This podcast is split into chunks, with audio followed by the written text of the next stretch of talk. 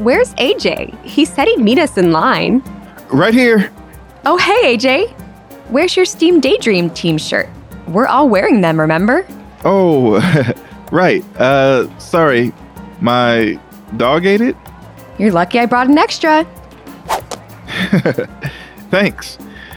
Anyways, Aubrey, Andre, meet our eight year old kid investigator from Washington, D.C., and our fourth team member today, Jack.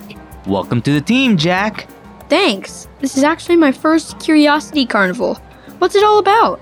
Well, it's a carnival, but with a twist. There are games and treats just like any other carnival. But at the Curiosity Carnival, they're all inspired by a STEAM mystery, our curiosity. Each year, a planning committee made up of STEAM experts meets to decide on the mystery, which is kept secret until the carnival starts. People from all around the world come to try and solve it. Whichever team solves the mystery first takes home a grand prize. Hmm, how grand of a prize are we talking? Well, last year it was a math mystery, something to do with really big numbers, like the biggest number. Do you remember what it was called, Andre? Infinitos. Oh, wait. No, that's the name of my favorite pizza place. In. Infi. Oh, oh, Infinity. Yes, that's what it was infinity. And the grand prize was an infinite supply of slime. Whoa, imagine what you could do with an infinite supply of slime. Now, our kid acrobat Jack will dive face first into this pool full of slime. Sounds sticky. Oh, it must be time. Look, they're lowering the drawbridge. You're listening to season two of STEAM Daydream with National Children's Museum, where we solve the world's many STEAM mysteries one episode at a time. We'll observe, we'll ask questions, we'll investigate, we'll research, and then we'll connect the dots. Listen up. They're about to announce today's mystery.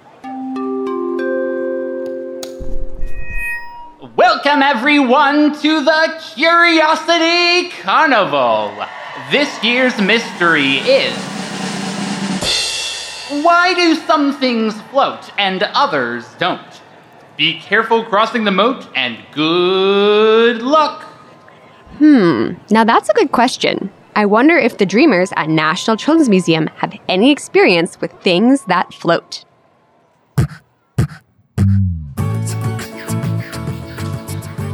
All right, can you tell me your name and how old are you? I'm Clark. I'm six. My name is Maddie, and I'm seven years old.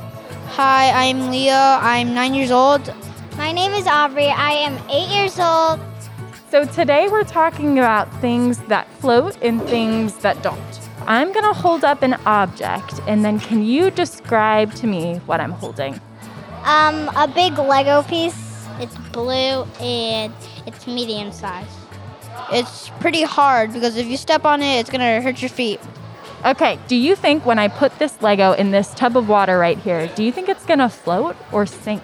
I think it's gonna sink because if it was gonna float, it would need like it would have to be really soft. I think it's gonna float. All right, ready? Go. It is kind of floating. It's at the top.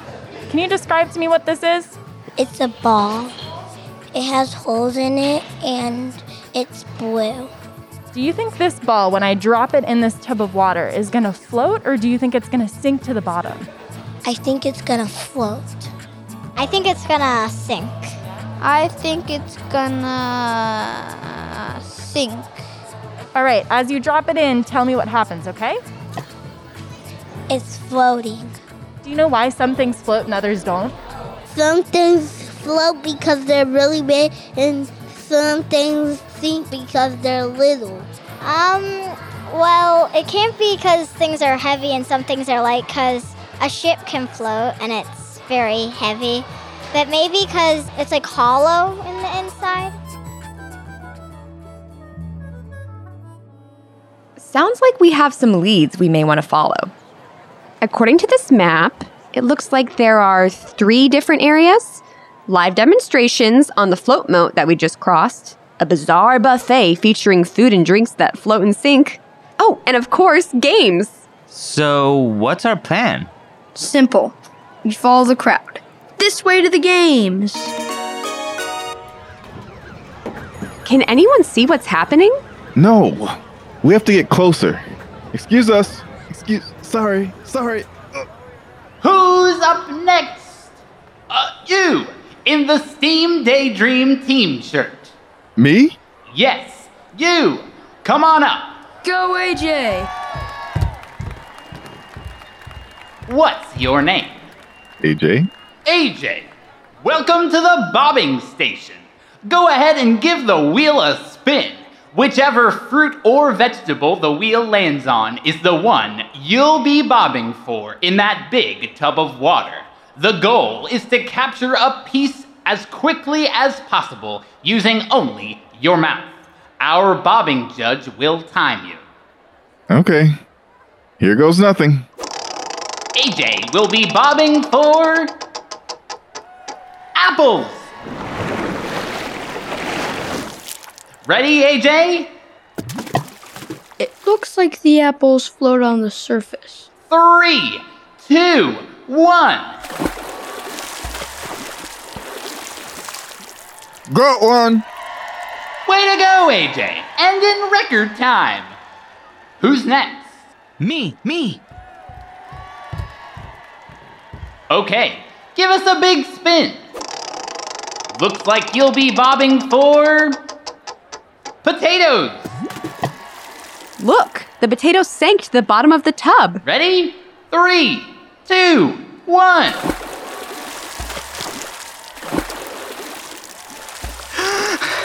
I give up. Someone get him a towel. Better luck next time, Andre. So, why did the potatoes sink while the apples floated? Let's start with what we know. In my left hand, I'm holding one of the apples, and in my right hand, I have one of the potatoes. Do you notice anything? Hmm, they look like they're about the same size. What about weight? Which feels heavier, Jack? I think the potato does. Let's weigh them with the scale. The apple is 0.3 pounds, and the potato is 0.6 pounds. So the potato is twice as heavy as the apple. Okay, that makes sense. The heavier object sinks. If that's true, then this humongous watermelon should definitely sink because it's much heavier. How much does it weigh, AJ? 15 pounds. Okay, let's see. What? The watermelon floats? Well, if the size and weight of something doesn't determine whether it floats, then what does? Maybe the bobbing judge would know. Excuse me. Um, are you talking to me? Yes. Hi, my name is AJ, and my team and I were wondering if we could ask you a few questions. Starting with, how did you get such an awesome job at the Curiosity Carnival? My name is Madeline Limbergen. I'm a PhD student at Harvard University. They asked me to be a part of the carnival's planning committee this year because I love physics. Okay, so this year's mystery must have something to do with physics. What is physics again? Physics is the study of energy. Energy is what causes things to move, light to shine, and atoms or molecules to form into materials. Physics helps us understand why energy does all these things. The laws of physics give objects their physical properties, and those physical properties affect how the objects interact with forces like electricity, magnetism, and gravity. What do you mean by physical properties? Physical properties are things like an object's color, roughness, transparency, hardness, magnetism. There's a lot of ways that we can describe an object's properties, and we classify them by observing with our eyes or taking measurements and doing experiments. Aha! So maybe a physical property will explain why something floats. Well, I don't think an object's color or hardness has anything to do with whether it floats. And we already ruled out weight with the watermelon. What else could it be? Let's stick the potato in the tub of water again and see if we notice anything. It looks like the water rose a little bit as the potato sank. When an object is submerged in water, it displaces a bunch of water molecules. The potato forced some water molecules out of its way, and those water molecu- molecules had to rearrange. The water didn't disappear when the potato dropped in, it just moved somewhere else, causing the water level to rise. The amount of water that had to move out of the way is exactly equal to the volume of the potato. Hmm. Volume. What is that again? Volume is how much 3D space an object takes up. We can find an object's volume by measuring its height, length, and width, and then multiplying those dimensions together. Height, length, and width are all measured in centimeters, so the unit of measurement for volume is cubic centimeters. Because the apple and the potato are pretty much the same height, length, and width, they would have about the same volume. So volume alone isn't our answer. What else could it be? Have you ever heard of density? No, what's that? Density is another type of physical property. It's how we describe how closely all the matter in an object is packed together. You can find an object's density by dividing its mass by its volume, and we measure mass in grams, which means its units are grams per cubic centimeter. Well, we already know how to calculate an object's volume. We just multiply its height, length, and width. But the other part of the density equation is mass. What is that? Mass is how much matter is in an object. If an object has less mass than another object, that means it just has less stuff in it. I can tell you that the apple has less mass than the potato. If the apple has less mass than the potato, and they both have the same volume, that means the apple is less dense than the potato. That's right. The apple's density is about 0.96 grams per cubic centimeter, while the potato's density is about 1.09 grams per cubic centimeter.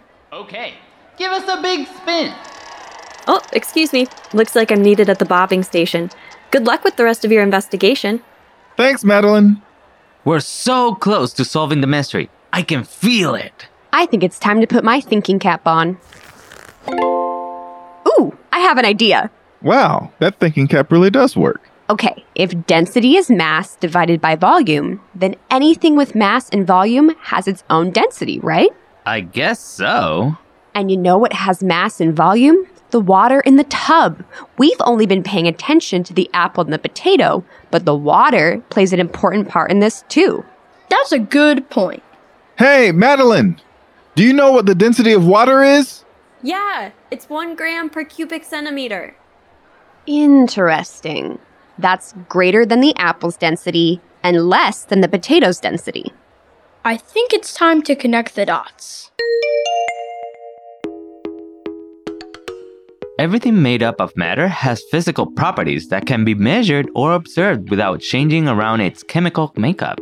Density is an example of a physical property. It's the measurement of how tightly the molecules of an object or substance are packed together. We can calculate the density of an object or substance by dividing its mass by its volume. Mass is the amount of matter an object contains, and volume is the amount of 3D space an object takes up. The density of liquid water is 1 gram per cubic centimeter, no matter if you're measuring the density of water in a cup or the density of water in a swimming pool. The reason some things float and others don't comes down to density. If an object is less dense than the liquid it's placed in, it will float on top of the liquid. If it's more dense than the liquid it's in, it will sink to the bottom. That's why some things float and some things don't. We have our winning team! Congratulations, Steam Daydream Team! You solved this year's Curiosity Carnival mystery. All right, what's the grand prize? A gigantic unicorn floaty.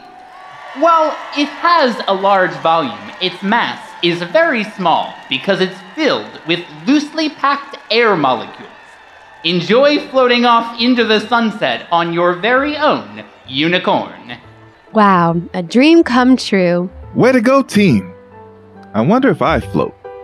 Cannonball! Well, there you have it. The reason some things float and others don't comes down to density. Ever wonder why clouds float in the sky and don't sink to the ground? Part of the answer is that the moist air in the clouds is less dense than the dry air around it. Check out the Cloud Ring Simulator at National Children's Museum to form your own clouds and send them flying up, up, and away. That's all for today's episode, Dreamers. Stop by for our next episode where we'll go back to the drawing board to figure out what makes art art. Please leave a review to help other curious kids discover our podcast. Be sure to subscribe wherever you're listening so you don't miss our next adventure. You can find more STEAM programs and resources on our website at www.nationalchildrensmuseum.org. Season 2 of STEAM Daydream with National Children's Museum is generously sponsored by Geico. It's narrated by me, AJ Calvert, produced by Paige Childs, with sound design and engineering by Maddie Zampanti of Conceptual Podcasting. Take care, dreamers.